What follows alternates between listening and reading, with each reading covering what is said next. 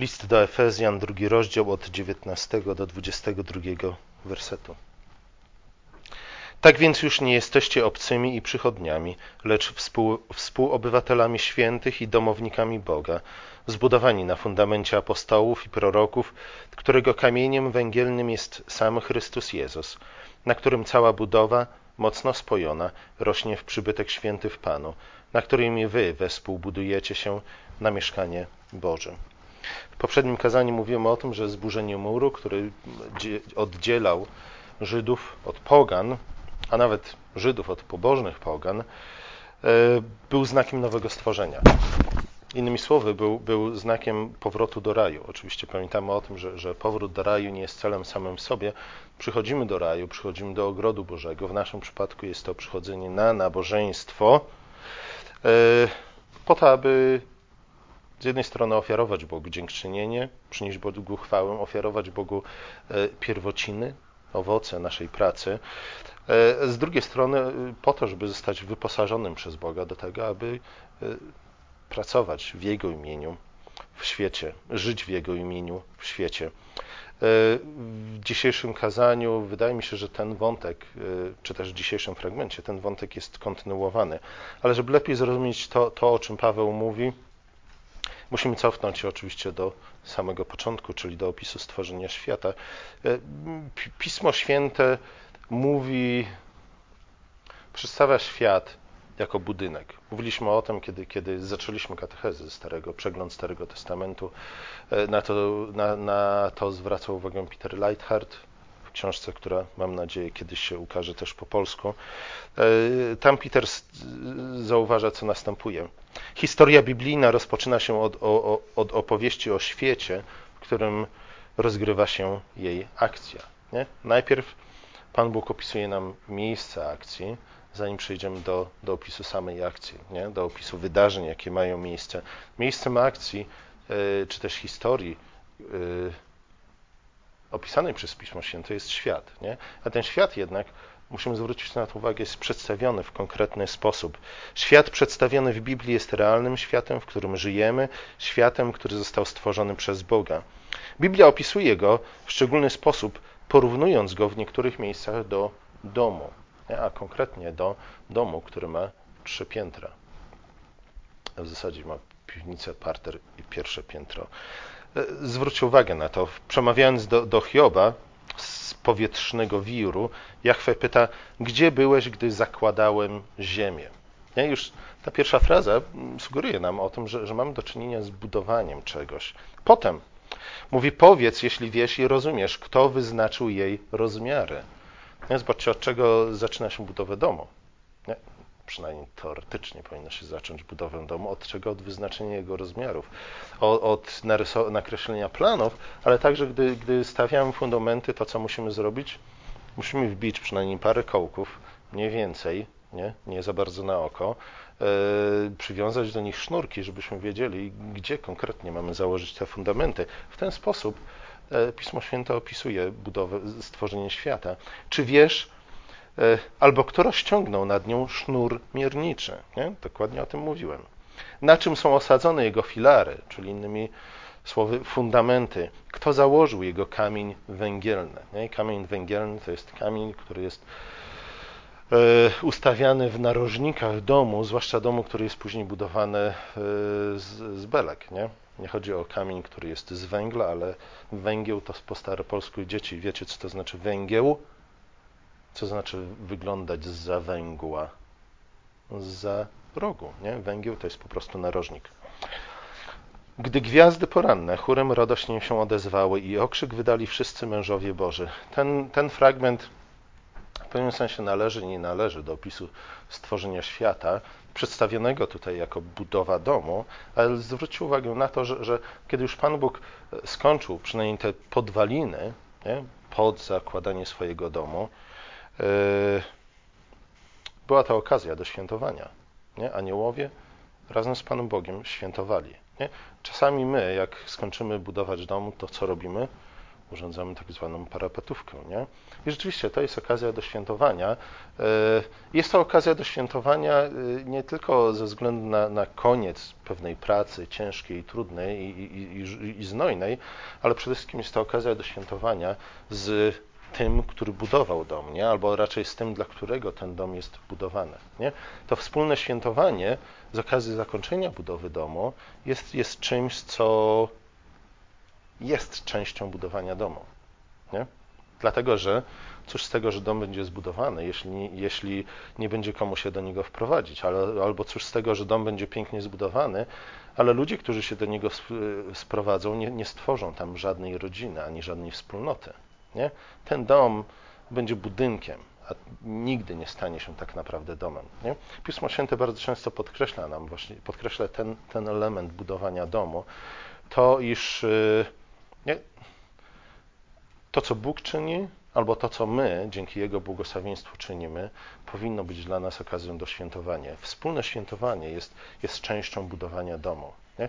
Ktoś kiedyś powiedział, zresztą pewnie nie jedna osoba zwróciła uwagę na to, że wspólnota, która nie jest w stanie, albo która nigdy wspólnie niczego nie świętuje, tak naprawdę nie jest jeszcze wspólnotą. Nie? Jest, jest zlepkiem pewnych osób, zlepkiem pewnej, jest pewną grupą, ale nie jest wspólnotą. Nie? To, że jesteśmy w stanie wspólnie świętować, jest wyrazem tego, że jesteśmy wspólnotą. Z drugiej strony, wspólne świętowanie jest częścią budowania wspólnoty. Ale wróćmy do, do, do, samego domu. Nie? Ten dom, ten budynek jest przedstawiony jako budynek trzykondygnacyjny. E, pierwszego dnia Bóg oddzielił światłość od ciemności, drugiego dnia oddzielił wody nad sklepieniem od wód pod sklepieniem, czwartego dnia oddzielił wody pod sklepieniem od suchego lądu. Nie? I już mamy ten ogólny schemat tego domu. Mamy morze, mamy ląd i mamy niebo. Nie? Niebo, które w tym przypadku oznacza to wszystko, co jest pod sklepieniem wraz z sklepieniem. Jest jeszcze niebo, które jest ponad sklepieniem. Jest to niebo, w którym mieszka Pan Bóg, nie? ale tu mówimy o, o tym niebie, które widzimy, gdy spojrzymy w górę. W ciągu kolejnych trzech dni Bóg kolejno urządza te trzy kondygnacje. Nie? Zwróćcie uwagę, jak, jak to się ładnie układa. Czwartego dnia Bóg umieścił na sklepieniu, czyli, czyli na tym, co moglibyśmy nazwać sufitem tego domu, słońce, księżyc, gwiazdy. Piątego dnia Bóg stworzył ptaki, które gdzie mieszkają?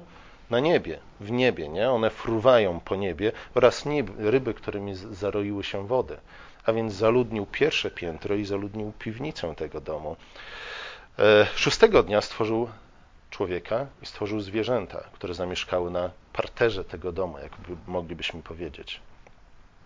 Jeśli wciąż nie jesteście przekonani, że żyjemy e, w domu, który ma trzy piętra, zwróćcie uwagę na to, jak bardzo często Pan Bóg e, używa tej, tej frazy niebo, ziemia i morze. Jak kiedykolwiek mówi o niebie, ziemi, ziemi i morzu, to, to mówi o całym świecie. Na przykład w drugim przykazaniu Pan Bóg zakazuje kłaniać się podobizną czegokolwiek, co jest w niebie na górze, na ziemi w dole i tam, co jest w wodzie pod ziemią. Nie? Przeczytajcie jeszcze raz Pismo Święte, zwróćcie uwagę, jak bardzo często właśnie w ten sposób Pan Bóg opisuje świat. Nie? Gdy mówi w niebie, na ziemi i w morzu, nie? oznacza to cały świat. Trzy poziomy, na których żyjemy. Jednak siódmy dzień nie był końcem pracy nad światem. Siódmego dnia oczywiście Pan Bóg odpoczął, nie? przy czym ten, ten odpoczynek był znów świętowaniem. Nie? Ten odpoczynek był świętowaniem ze względu na, na to, co Pan Bóg uczynił w ciągu sześciu dni stworzenia. Nie? Tym dla nas powinien być e, Dzień Pański, tym dla nas powinna być niedziela. Z, z jednej strony oczywiście niedziela przygotowuje nas na nadchodzący tydzień, ale z drugiej strony Niedziela jest okazją do tego, zwłaszcza nabożeństwo, jest okazją do tego, żeby radować się e, w dziełach Bożych. Nie? W dziełach, które Bóg uczynił od stworzenia świata, ale w dziełach, które Bóg uczynił przez miniony tydzień. Ale też radować się w dziełach, które myśmy byli, my byliśmy w stanie uczynić dzięki Bożemu błogosławieństwu. Jednak siódmy dzień nie był końcem historii. Nie? Pan, Bóg stworzył bowiem, Pan Bóg stworzył bowiem też człowieka, któremu powierzył kontynuację rozpoczętej przez niego pracy. Człowiek miał e, z jednej strony poznawać schematy, według których Pan Bóg urządził świat w ciągu tych sześciu dni stworzenia. E, w szczególności miał poznać schemat, według którego Pan Bóg zaaranżował kraj Eden, a w szczególności ogród Eden. Nie? Ogród Eden, którego późniejszym obrazem jest, który jest w pewnym sensie jest obrazem tego wyższego nieba, później takim przenośnym, a też stałym w końcu ogrodem Eden, czy też symbolem ogrodu Eden stała się świątynia. Nie, tam Bóg umieścił te, te schematy, które człowiek miał poznawać, według których miał przemieniać resztę świata. E, wiecie, jak wygląda krzyż jerozolimski, nie? To jest jeden kwadratowy krzyż, równoramienny, z czterema mniejszymi krzyżami wpisanymi pomiędzy ramiona. I w pewnym sensie, gdy krzyż jerozolimski jest bardzo fajny ze względu na to, że, że ukazuje nam dokładnie to, o czym dzisiaj mówię. Nie? Ten duży krzyż jest oczywiście krzyżem Chrystusa, ale też ten duży krzyż jest symbolem świata. Nie? Świata, który ma cztery, co? Cztery strony, ale też ten duży krzyż jest, jest symbolem historii, symbolem ludzkiego życia. Nie? Y, Eugen Rosenstock, Rosenstock Hissy często mówił o, o krzyżu naszego życia. Nie?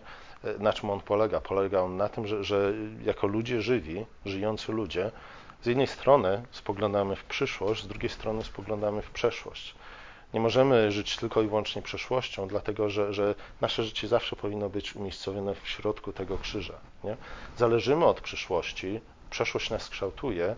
Jeśli oderwiemy się od przeszłości, nie będziemy w stanie żyć dla przyszłości. Z drugiej strony nie możemy spoglądać non-stop w przeszłość ze względu na to, że, że, naszym celem nie jest powrót do raju, odzyskanie raju utraconego, ale Nowa Jerozolima. Nie? To jest ta nasza przyszłość. Z drugiej strony żyjemy Nasze życie jest rozciągnięte też y, między dwa pozostałe kierunki, do środka i na zewnątrz. Ale nie będę tego o tym dzisiaj więcej mówił, bo nie ma czasu. Może kiedyś indziej, przy innej okazji. W każdym razie te cztery mniejsze krzyże przypominają nam, nam o tym, że mamy, ma, mamy wziąć, mamy poznawać, y, te ogólne schematy, jakie Pan Bóg przedstawia nam w Piśmie Świętym, oczywiście krzyż Chrystusa, ale to jest schemat, według którego Pan Bóg stworzył, stworzył świat. Nie? W tym schemacie też widzimy cztery kierunki. Mamy cztery rzeki, które rozlewają się na cztery strony świata, wzdłuż których człowiek, w dół których człowiek miał się udać, nie? między nim po złoto, które Pan Bóg nazwał dobrym. Zwróćcie uwagę na to, że, że, że złoto jest, jest pierwszą rzeczą, która jest nazywana dobrą. E, po opisie stworzenia świata. Siódmego dnia Pan Bóg powiedział, że to, co stworzył, było bardzo dobre. Później pierwsza rzecz, która jest nazwana dobrą w opisie stworzenia, jest, jest właśnie złoto. Nie? To wskazuje na to, że człowiek miał się udać po tę dobrą rzecz, miał spenetrować świat, e, ale miał spenetrować świat po to, żeby urządzić go według schematu, jaki Pan Bóg objawił mu w ogrodzie Eden. Cały świat ewentualnie miał stać się ogrodem, czy też miastem, ogrodem. E, a więc człowiek miał kontynuować dzieło Boże. Nie? wracając do, do Krzyża Jerozolimskiego, te cztery małe krzyże nie przypominają nam o tym, że to jest właśnie nasze powołanie. Przyjść do Pana Boga, uczyć się od Niego, poznawać Jego schematy działania i naśladować Go w naszym codziennym życiu, przemieniając cały, wypełniając cały świat tymi schematami, które Bóg nam objawił. Czy, te, czy też innymi słowy, przemieniając cały świat z chwały w chwałę e, w sposób podobny do tego, jak Pan Bóg stworzył świat w ciągu sześciu dni. Zwróćcie uwagę na to, że, że Pan Bóg nie czyni od razu wszystkiego. Nie?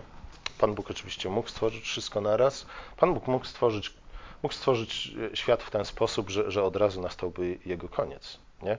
Innymi słowy, że świat e, osiągnąłby swoją pełnię, doskonałość. E, pierwszy dzień stworzenia mógł jednocześnie być e, ostatnim dniem historii świata, czy tym dniem ostatecznym. Pan Bóg jednak tak tego nie uczynił. Najpierw urządził ogród, następnie i to urządził. Najpierw stworzył świat w ciągu sześciu dni, później urządził ogród, później stworzył człowieka, najpierw Adama, potem dodał jeszcze Ewę do tego nie? i powierzył człowiekowi yy, to, by stopniowo udoskonalał ten świat, nie? ale by też stopniowo, wydaje mi się, zmieniał też, e, przemieniał schemat, który pierwotnie ujrzał w czasie sześciu dni stworzenia, yy, przemieniał go z chwały w chwałę. E, Bóg działa etapowo, nie? Bóg działa stopniowo, Bóg, Bóg działa e, idzie do przodu, robiąc malutkie kroki, jak moglibyśmy powiedzieć. Oczywiście w niektórych momentach historii mamy do czynienia z y, chwilami przełomowymi, nie? z kluczowymi y, momentami historii, ale o tym, o tym za chwilę. Normalnie rzecz biorąc, Pan Bóg działa powoli, nie? Pan Bóg rozciąga swoje działanie w czasie. Dlaczego to czyni? Z różnych względów, ale, ale dwa podstawowe to jest to, że Pan Bóg chce, abyśmy powoli dochodzili do dojrzałości, nie? Po to, żebyśmy stali się ludźmi dojrzałymi, potrzebujemy czasu, potrzebujemy doświadczenia. Nie? Wiedza bez doświadczenia zwykle nie równa się mądrości. Z drugiej strony, Pan Bóg działa w czasie ze względu na. Pan Bóg rozciągnął y, swoje działanie w historii, w czasie ze względu na upadek człowieka. Nie? Ze względu na upadek człowieka, to nasze dochodzenie do dojrzałości, do, do, do, dochodzenie do pełni Chrystusowej, o, o, o czym mówi Paweł dalej w liście do Efezjan, na to potrzebujemy więcej czasu. Ale nawet gdyby nie upadek, nie? Zobaczcie, upadek nastąpił po stworzeniu, po sześciu dniach stworzenia świata, nie? To, że Bóg stworzył świat w ciągu sześciu dni pokazuje to, że Pan Bóg chce działać w historii. Chce, żebyśmy, że, żeby stworzenie wraz z człowiekiem, który jest Jego koronem, osiągnął swoją pełnię e, w wyniku pewnego historycznego procesu. Zobaczcie, to tłumaczy przynajmniej częściowo, dlaczego Bóg najpierw wybrał Abrahama i jeden naród, by przez niego działać w świecie i by przez niego błogosławić innym narodom. To jednak, że Bóg zaczął działać od Abrahama, e, od Izraela i Abrahama, nie, nie znaczy, że inne narody nie miały być dopuszczone do bliskiej społeczności z Bogiem. Mówimy o tym dwa tygodnie temu. Wręcz przeciwnie, już w samym powołaniu Abrahama znajdujemy, znajdujemy zapowiedź tego, że Abraham stanie się ojcem narodów. Nie? nie jednego narodu, ale wielu narodów. Do tego czasu trzeba było czekać, nie? aż Chrystus przyjdzie, ale w Chrystusie właśnie to się, to się stało. Bóg, Bóg zaczął działać w historii e, przez Izrael i przez narody, który zjednoczył w jednym kościele, w ciele Chrystusa, e, w ten sam sposób. Druga ważna dla nas w kontekście listu do Efezjan obserwacja dotyczy tego, że, że pewni określeni ludzie stanowią filary domu, który Bóg buduje. Nie? To w dzisiejszych czasach brzmi źle, ze względu na to, że, że dzisiaj często się tłumaczy, e, gdzie nawet nie tłumaczy, nie? E, zakłada z góry, że, że wszyscy ludzie są równi, co oznacza w praktyce to, że, że każdy człowiek praktycznie może robić to samo. Nie? Każdy człowiek może robić, jak to powiedzieć, każdy człowiek może robić wszystko. Nie? Innymi słowy, w pewnym sensie były takie eksperymenty w historii, nie? Zwłaszcza ostatnio związane z marksizmem, leninizmem, taoizmem, nie taoizmem, co ja mówię, maoizmem, e, które, które właśnie, e, gdzie ludzie próbowali dokładnie to zrobić.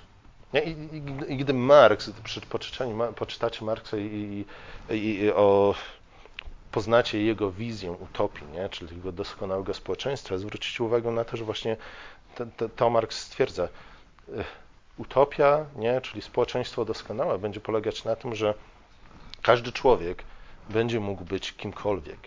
Nie? Rano pójdzie na ryby, w południe będzie pisał poezję, a wieczorem będzie zarządzał fabryką, z kolei na noc może wróci do tej samej fabryki, albo będzie nocą jeździł tramwajami po Poznaniu. Nie? To, to była wizja, wizja utopii tego niedoskonałego społeczeństwa Marksa, gdzie każdy człowiek mógł być, pełnić jakąkolwiek funkcję w społeczeństwie. Nie? Pismo, innymi słowy, y, jest to specyficzne pojmowanie równości wszystkich ludzi. Pismo Święte mówi wiele na temat równości wszystkich ludzi, niemniej jednak zwraca uwagę na to, że pewni ludzie jednak stanowią filary społeczeństwa. Pewni ludzie jednak stanowią fundamenty tego domu, który Pan Bóg buduje. E, nie? Tutaj w liście do Efezjan ci ludzie to apostołowie i prorocy, ale zwróćcie uwagę na to, że już to nie jest nowa koncepcja w Piśmie Świętym. Wcześniej znajdujemy dokładnie tę samą koncepcję. Na przykład w czasach Anny, nie? Anny, która urodziła później proroka Samuela. W pierwszej księdze Samuela, w drugim rozdziale czytamy, że Bóg z pyłu podnosi biedaka, z barłogu dźwiga nędzarza, by go pośród możnych posadzić, by dać mu tron zaszczytny. Nie? Więc tak, oczywiście Pan Bóg jest w stanie wziąć jakąkolwiek osobę i powierzyć jej władzę nad światem, albo przynajmniej nad częścią świata. I dalej, nie? i zwróćcie uwagę na to, że tu mamy do czynienia z paralelizmem, który nam wyjaśnia to, co wcześniej było powiedziane. Do Pana bowiem należą filary ziemi, na nich świat położył. Tu filarami ziemi są właśnie nazwani ci, e, którzy zasiadają na, zasiadają na tronie. Nie? Filarami ziemi są ci, którzy, na których opierają się społeczeństwa. Nie? Ludzie, czy też grupa ludzi, już powiedzieliśmy, grupa ludzi, która nie jest w stanie albo nie chce wspólnie nigdy niczego świętować, nie jest wspólnotą, nie? Ale podobnie też wspólnotą nie może być grupa ludzi, e, gdzie, która nie opiera się na żadnych filarach, na żadnych ludzkich filarach, gdzie nie ma żadnego przywódcy. E, Salomon zwraca uwagę na to w przypowieściach. Nie? Mówi, mówi o tym, że bez dowódcy armia, idzie w, w rozsypkę. Tam, gdzie nie ma króla, albo tam, gdzie, gdzie król tak naprawdę nie jest królem, ponieważ nie sprawuje władzy jak należy, taki naród, takie społeczeństwo też idzie w rozsypkę. W czasach Anny, e, z której modlitwy pochodzą te słowa, e, te filary były przegniłe, te filary były słabe. Nie? Pamiętamy Heliego, jego synów. W tamtych czasach społeczeństwo izraelskie opierało się przede wszystkim na kapłanach, niemniej jednak stan kapłański był skorumpowany do cna. Nie? Byli to łapówkarze, kombinatorzy, i tak dalej, i tak. Te filary były przegniłe i słabe, e, dlatego że, że, że filarami tymi byli, byli ludzie samolubni i zepsuci. Tę samą symbolikę widzimy później w historii Samsona. Pamiętacie, jak Samson dokończył żywota? Kto pamięta? Samsona złapali, wykuli mu oczy, później musiał chodzić w kieracie, żeby mielić e, ziarno na mąkę. Któregoś dnia była wielka impreza w świątyni filistyńskiej, tam przyprowadzono Samsona. I Samson poprosił, nie, żeby postawić go między dwoma filarami, które podtrzymywały strop tej świątyni, o które mógł się oprzeć. Oczywiście, tak jak często to bywało w starożytnych świątyniach, na dachu tej świątyni był ogród. Nie? Świątynie, dzisiaj często jak ludzie, zwłaszcza protestanci, jak chcą zbudować kościół świąt, który rzadko nazywają świątynią, to co? Chcą, żeby wyglądał jak sala gimnastyczna, nie? albo jak sala koncertowa, ze względu na to, że, że mamy takie utylitarne podejście do, do architektury. W tamtych czasach świątynie często były, najczęściej, jeśli nie zawsze, były e, architektonicznym e, wyrazem światopoglądu reprezentowanego przez daną kulturę i daną religię. I tak samo było ze świątynią filistyńską. Nie? Te filary podtrzymywały ogród, który reprezentował, symbolizował społeczeństwo filistyńskie i w tych ogrodach elita, śmietanka filistyńskiego społeczeństwa mogła się cieszyć. Cieszyć życiem, które, jak uważali, zawdzięczali Dagonowi, swojemu głównemu bóstwu. Samson oparł się o filary, które podtrzymywały dach tej świątyni, naparł na nie, i zburzył te filary. Nie? I wtedy cały dach się zawalił i 3000 osób, które były na tym dachu, większość z nich była na tym dachu. Dlaczego Pismo Święte opisuje nam, nie? jak to się wydarzyło? Dlaczego w ogóle wspomina o tych filarach? Czy, czy chodzi tylko i wyłącznie o techniczne detale tego, jak, jak Samson zburzył ten budynek? Nie? Czy chodzi o to, żebyśmy my też, tak przyjdzie nam kiedyś do głowy myśl o tym, żeby zburzyć budynek, to pójść, o, rzeczywiście Samson miał dobry pomysł, żeby zburzyć budynek, najlepiej zacząć od filarów. No nie, wydaje się, że, że mamy tu do czynienia z czymś więcej, a mianowicie z pewną symboliką. Nie? Samson zniszczył filary, na których opierał się, pałac, zawalił je i w ten, spo, w ten sposób uśmiercił całą elitę filistyńską. E, Duch jednak święty, opisując to wydarzenie, wspomina o filarach, wydaje się przede wszystkim po to, żeby przypomnieć przypomnisz nam o tym, że tego dnia Bóg doprowadził do upadku dom filistyński. Nie? Dom, który z jednej strony jest właśnie świątynią, pałacem, ale z drugiej strony dom filistyński to jest całe społeczeństwo. Nie? Każde społeczeństwo, każdą wspólnotę można opisać jako dom zbudowany na filarach. Burząc te filary, uśmiercił elity, ale elity tak naprawdę były prawdziwymi filarami, na, którymi, na których opierał opierało się społeczeństwo filistyńskie. Nie? Między innymi dzięki, dzięki temu y, osłabił bardzo społeczeństwo filistyńskie. Nie? Zrobił coś podobnego do tego, co Niemcy i Rosjanie zrobili w Polsce w 1939 do 1945 roku. Nie? Wycięli całą litę, dlatego, dlatego wszyscy dzisiaj jesteśmy wieśniakami. Nie? E, tak było z Filistynami i ze społeczeństwem filistyńskim. Tego dokładnie dokonał e, Samson. Oczywiście nie tylko świat, nie tylko Izrael, ale jak już wspomniałem, także świątynia jest domem Boga. W pewnym sensie każda świątynia, nie tylko świątynia zbudowana ku czci Pana Boga, jedynego prawdziwego Boga, ale świątynia zbudowana przez, przez każdego, jakakolwiek świątynia, nie, jest, jest domem, w którym mieszka Bóg. Nie? Bóg pisany przez duże, ale też Bóg pisany przez małe b. A to dlatego, że świątynia, pierwotna świątynia była e, przedstawieniem ogrodu Eden, nie? a więc miejsca, w którym człowiek mógł spotkać się z Bogiem.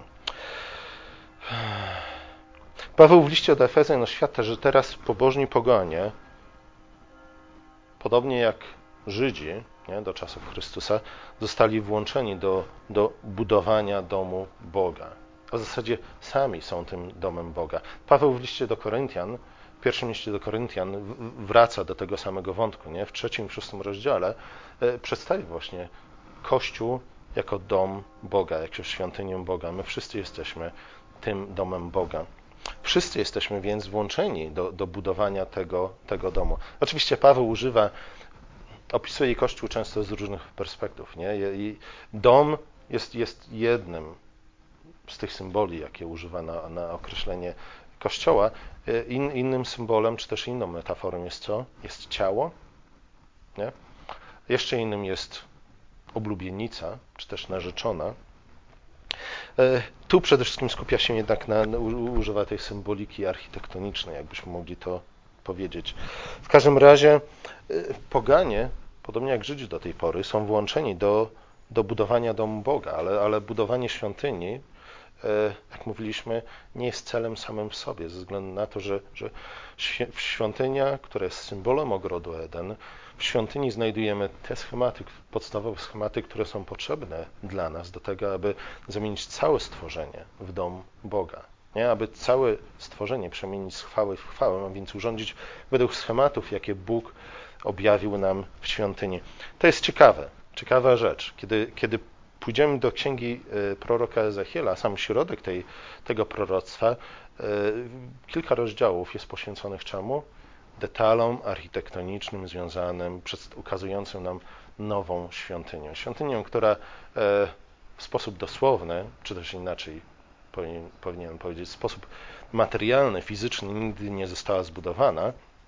Niemniej jednak tam Ezechiel zapowiadając nam o tym, co Bóg uczyni w przyszłości, poświęca kilka rozdziałów, wpisując nam detale, szczegóły architektoniczne świątyni, tak zwanej świątyni Ezechiela. Ja później stwierdzę bardzo ciekawą rzecz. Mówi, słuchajcie, a wiecie dlaczego tak wiele czasu poświęciłem opisując to, nie, jaki długi ma, jaka długa ma być ta ściana, jak wysoka ma być ta ściana, gdzie ma być umieszczone to okno. Na pierwszy rzut oka, gdy czytamy to wszystko, to, to jedyna myśl, jaka nam przychodzi, o, rzeczywiście, nie, to będzie wielkie, niesamowite. E, jedyna rzecz, na którą zwracamy uwagę, to, to rozmiary tej świątyni. Ale Ezechiel chce, żebyśmy zwrócili uwagę na, na coś innego. Nie? Mówi, że, że nie nasz zachwyt nad rozmiarami tej świątyni jest głównym powodem, dla których opisuje ją, opisuje jej plany, ale opisuje tę świątynię przede wszystkim po to, żebyśmy studiując te wszystkie detale architektoniczne i konstrukcyjne, zostali przekonani o naszym grzechu. Nie? To jest ciekawe, można było te, ten wątek rozciągnąć na pewno w czasie, ale zwróćcie uwagę na to, nie? To jest jedno z tych miejsc bardzo ważnych dla nas do, do zrozumienia tego, po co w ogóle świątynia powstała i czemu służyła. Nie? W jej architekturze, w jej konstrukcji Bóg zamieścił mnóstwo informacji na temat tego, jak mamy żyć w świecie po Bożemu. Nie? Z drugiej strony, patrząc na tę świątynię, nie, nie tylko na to, co się działo w niej, ale także na, na to, w jaki sposób ona została zbudowana, na jej rozmiary i wymiary, e, jesteśmy konfrontowani, jesteśmy poddawani osądowi, nie? czy żyjemy w świecie na chwałę Bożą, według Bożych schematów, objawionych między innymi w detalach architektonicznych tej świątyni, czy też nie. Nie? Spojrzenie na, na świątynię z jednej strony informuje nas o tym, jak mamy żyć w świecie na Bożą chwałę, ale z drugiej strony jest miarą naszego życia, nie? miarą tego, na ile rzeczywiście wiernie służymy Bogu w świecie. W każdym razie fundamentem, czyli filarami, na, na których buduje się ta nowa świątynia, nowy dom Boży, nie? E, czy tak naprawdę całe nowe stworzenie, bo w przyszłości ta świątynia ma wypełnić całe, całe Boże Boże stworzenie. Fundamentem są według e, e, Pawła apostołowie i prorocy. Nie? Apostołowie i prorocy. Prorocy to byli ciekawi ludzie. Nie? Często, często ograniczamy rolę proroka tylko i wyłącznie do zapowiadania tego, co się wydarzy w przyszłości, e, ale to nie jest wszystko, co można powiedzieć o prorokach. Zwróćmy uwagę na to, że, że prorocy pojawiają się zwykle w kluczowych, przełomowych momentach historii świata. Nie? E, prorokiem był Abraham, prorokiem był Mojżesz, prorokiem był Samuel, prorokiem był Eliasz i Elizeusz. Nie? E, momenty historii, w których oni się pojawili, były zdecydowanie przełomowymi momentami historii. E, można by nawet powiedzieć, o tym będę mówił dużo więcej na katechezach po wakacjach, kiedy będziemy mówić o Duchu Świętym, ale zwróćcie uwagę na to, że prorocy nie tylko pojawiali się w kluczowych momentach historii, ale można by było powiedzieć, że oni wręcz przestawiali świat na nowe tory nie? tworzyli nową rzeczywistość, albo moglibyśmy powiedzieć, że, że prorocy byli akuszerami nowego stworzenia. Nie? To oni pomagali przyjściu na świat nowego stworzenia, jeśli tak można powiedzieć. E, oni nie tylko zapowiadali rzeczy przyszłe, ale oni przez słowa, które wypowiadali, kształtowali tę nową rzeczywistość. Nie? W bardzo podobny sposób, nie dokładnie taki sam, ale w bardzo podobny sposób, w jaki Pan Bóg stworzył świat. W jaki sposób Pan Bóg stworzył świat? Wypowiadając słowa, opisując rzeczywistość, która miała się stać. Nie? Podobna jest rola proroków. Oni nie tylko zapowiadają nowe stworzenie, ale oni razem z Panem Bogiem współtworzą te nowe stworzenie. Tak było też w czasach E, opisywanych przez, przez dzieje apostolskie. Nie? Już, już na samym początku widzimy, że Pan Bóg posyła Ducha Świętego, który wypełnia Kościół, napełnia Kościół tą nową świątynią, ale ten duch jest przedstawiony przede wszystkim jako duch proroczy. Nie? To jest znak tego, że mamy do czynienia z kolejnym kluczowym, przełomowym, przełomowym momentem w historii, nie? z nowym stworzeniem.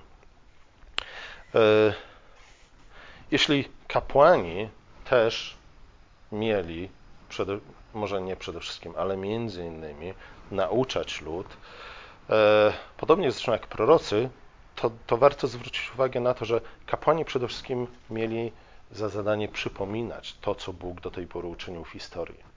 Nie? To było ich główne zadanie. Mieli przypominać o tym, co Bóg już uczynił w historii, podczas gdy prorocy mieli zapowiadać to, co Bóg uczyni. A w zasadzie prorocy mieli poprzez słowa, które wypowiadali, wraz z Panem Bogiem tworzyć ten nowy świat. W tym sensie także apostołowie byli prorokami. Dlaczego? Na, na, na, czym polegała główna rola apostołów? Mieli oni składać świadectwo o Chrystusie. Nie? I na pierwszy rzut oka mogło, mogło się wydawać, że, że apostołowie też mówili o rzeczach przeszłych, nie? o śmierci i zmartwychwstaniu Chrystusa. Ale zwróćcie uwagę na to, że, że w pewnym sensie to był warunek tego, żeby być zaliczonym do grona apostoła. Nie? Trzeba było być naocznym świadkiem zmartwychwstałego Chrystusa. Nie? Paweł zalicza się do tego grona, dlatego że spotkał zmartwychwstałego Chrystusa w drodze do Damaszku. Ale kiedy, kiedy, kiedy apostołowie y, zwiastowali zmartwychwstałego Chrystusa, to tak naprawdę o czym mówili? Czy mówili o, o wydarzeniu z przeszłości, czy raczej mówili o przyszłości świata? Nie? W zmartwychwstałym Chrystusie E, apostołowie ujrzeli przyszłość świata. W 15 rozdział pierwszego listu do Koryntian dokładnie to, to omawia. W Chrystusie widzimy przyszłość świata. Nie? Chrystus jest y, początkiem nowego stworzenia.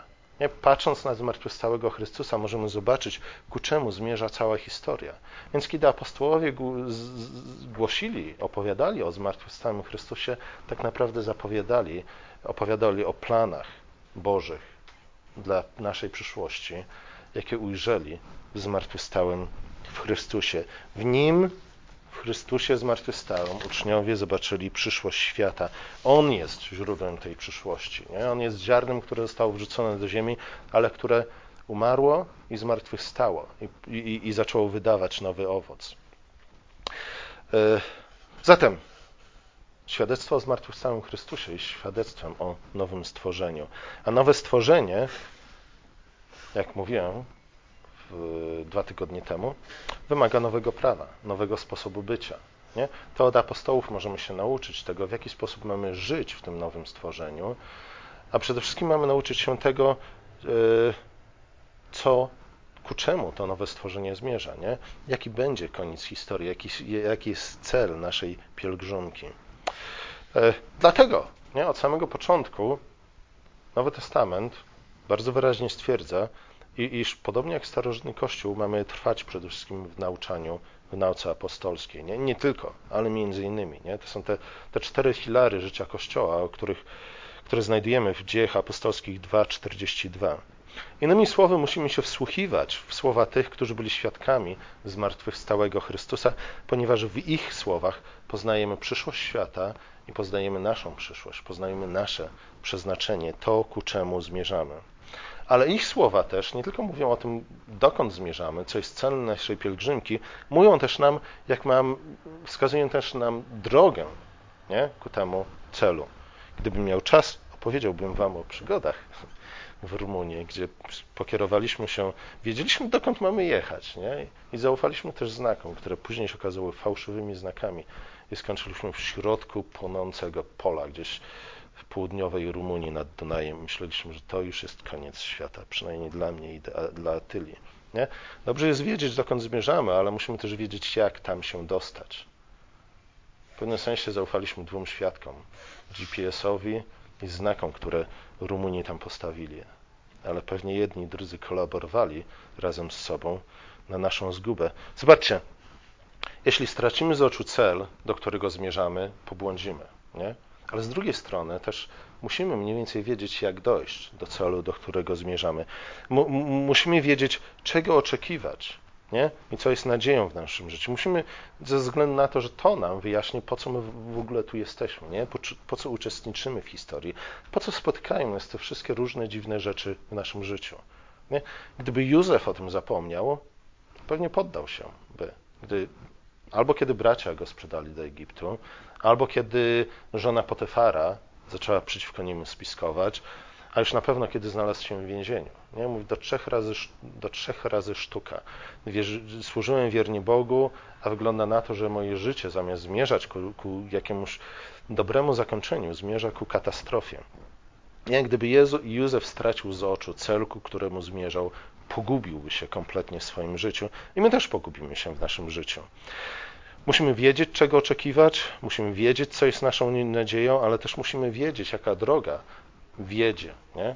ku temu celowi. Musimy wiedzieć, że, że stół, który Pan Bóg zakry, e, co, zastawi dla nas, e, do którego będziemy w stanie zasiąść razem z naszymi nieprzyjaciółmi, znajduje się po drugiej stronie Doliny Cienia Śmierci. Nie? Wiemy, że chcemy się tam dostać, powinniśmy chcieć się tam dostać, ale musimy być też świadomi e, tego, jaka droga prowadzi nas do tego celu.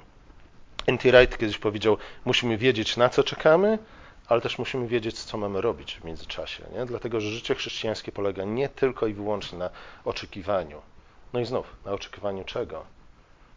Naszym przeznaczeniem jest niebo, nie do końca, nie? Niebo jest tylko poczekalnią. Kiedy umrzemy, pójdziemy do nieba, ale to będzie wciąż czas oczekiwania na pełnię tego, co Bóg nam y, obiecał. Jak, jak uczyłem kiedyś dzieci w szkole, dawne dobre czasy, nie?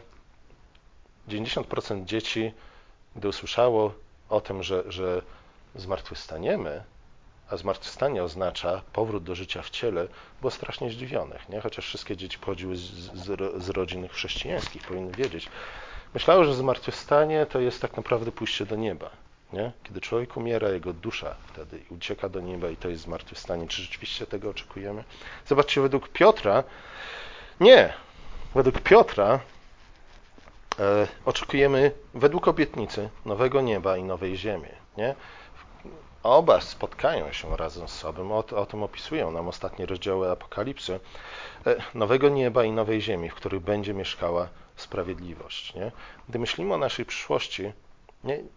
co pojawia się w, naszych, w naszym umyśle, jaki obraz widzimy, nie? jaka jest nasza wizja przyszłości, e, powinniśmy to wiedzieć. Nie? Dlatego eschatologia, czyli nauczanie o rzeczach przyszłych, powinna y, być częścią nauczania w Kościele. Nie? Musimy wiedzieć, ku czemu to wszystko zmierza.